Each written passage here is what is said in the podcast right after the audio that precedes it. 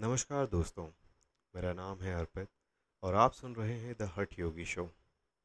आज के शो में हम बात करेंगे भगवान शिव और उनके सांप की। भगवान शिव अपने गले में सांप क्यों पहनते हैं? इस विषय से जुड़ी अनेक व्याख्याएँ और आख्यान हैं। हालाँकि सटीक कारण का स्पष्ट रूप से उल्लेख कहीं भी नहीं किया गया है। कुछ विवरण मत्स्य पुराण और शिव पुराण जैसे प्राचीन ग्रंथों में पाए जा सकते हैं, लेकिन अधिकांश कारण लोगों या विशेषज्ञों द्वारा दी गई व्याख्याएँ हैं। यहाँ उनमें से कुछ व्याख्याओं के बारे में आज हम बात करेंगे। कहा जाता है कि हमारा ऊर्जा शरीर 114 से अधिक चक्रों से बना है, जिनमें सात मौलिक चक्र सबसे महत्वपूर्ण हैं। इन मौलिक चक्रों में से एक विशुद्धि चक्र है, जो गले के क्षेत्र में स्थित होता है। इसका सांप से गहरा संबंध है। एक कहानी के अनुसार समुद्र मंथन के दौरान भगवान शिव ने सारा विष पी लिया था। इस कथा में पार्वती ने विशुद्धि चक्र को नियंत्रित करने के लिए शिव के गले में वासुकी नामक सांप को बाँध दिया था। विशुद्धि चक्र जहर का प्रतिकार करने की क्षमता का प्रतिनिधित्व करता है और सांपों को जहर ले जाने के लिए जाना जाता है। इस प्रकार इन तत्वों के बीच एक प्रतीकात्मक संबंध है। शब्द विशुद्धि का अनुवाद फ़िल्टर होता है।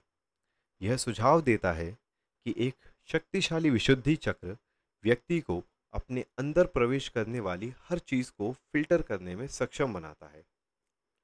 एक और व्याख्यान के अनुसार, भगवान शिव को सभी प्राणियों के देवता पशुपति नाथ के रूप में जाना जाता है। जानवरों के स्वामी के रूप में उनका, उनके व्यवहार पर पूरा नियंत्रण होता है, क्योंकि सांप सबसे डरावने और खतरनाक जानवरों में से है।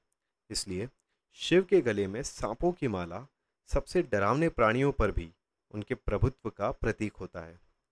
यह दर्शाता है कि सांप अपने स्वभाव के बावजूद उनसे डरते हैं और उनके नियंत्रण में रहते हैं।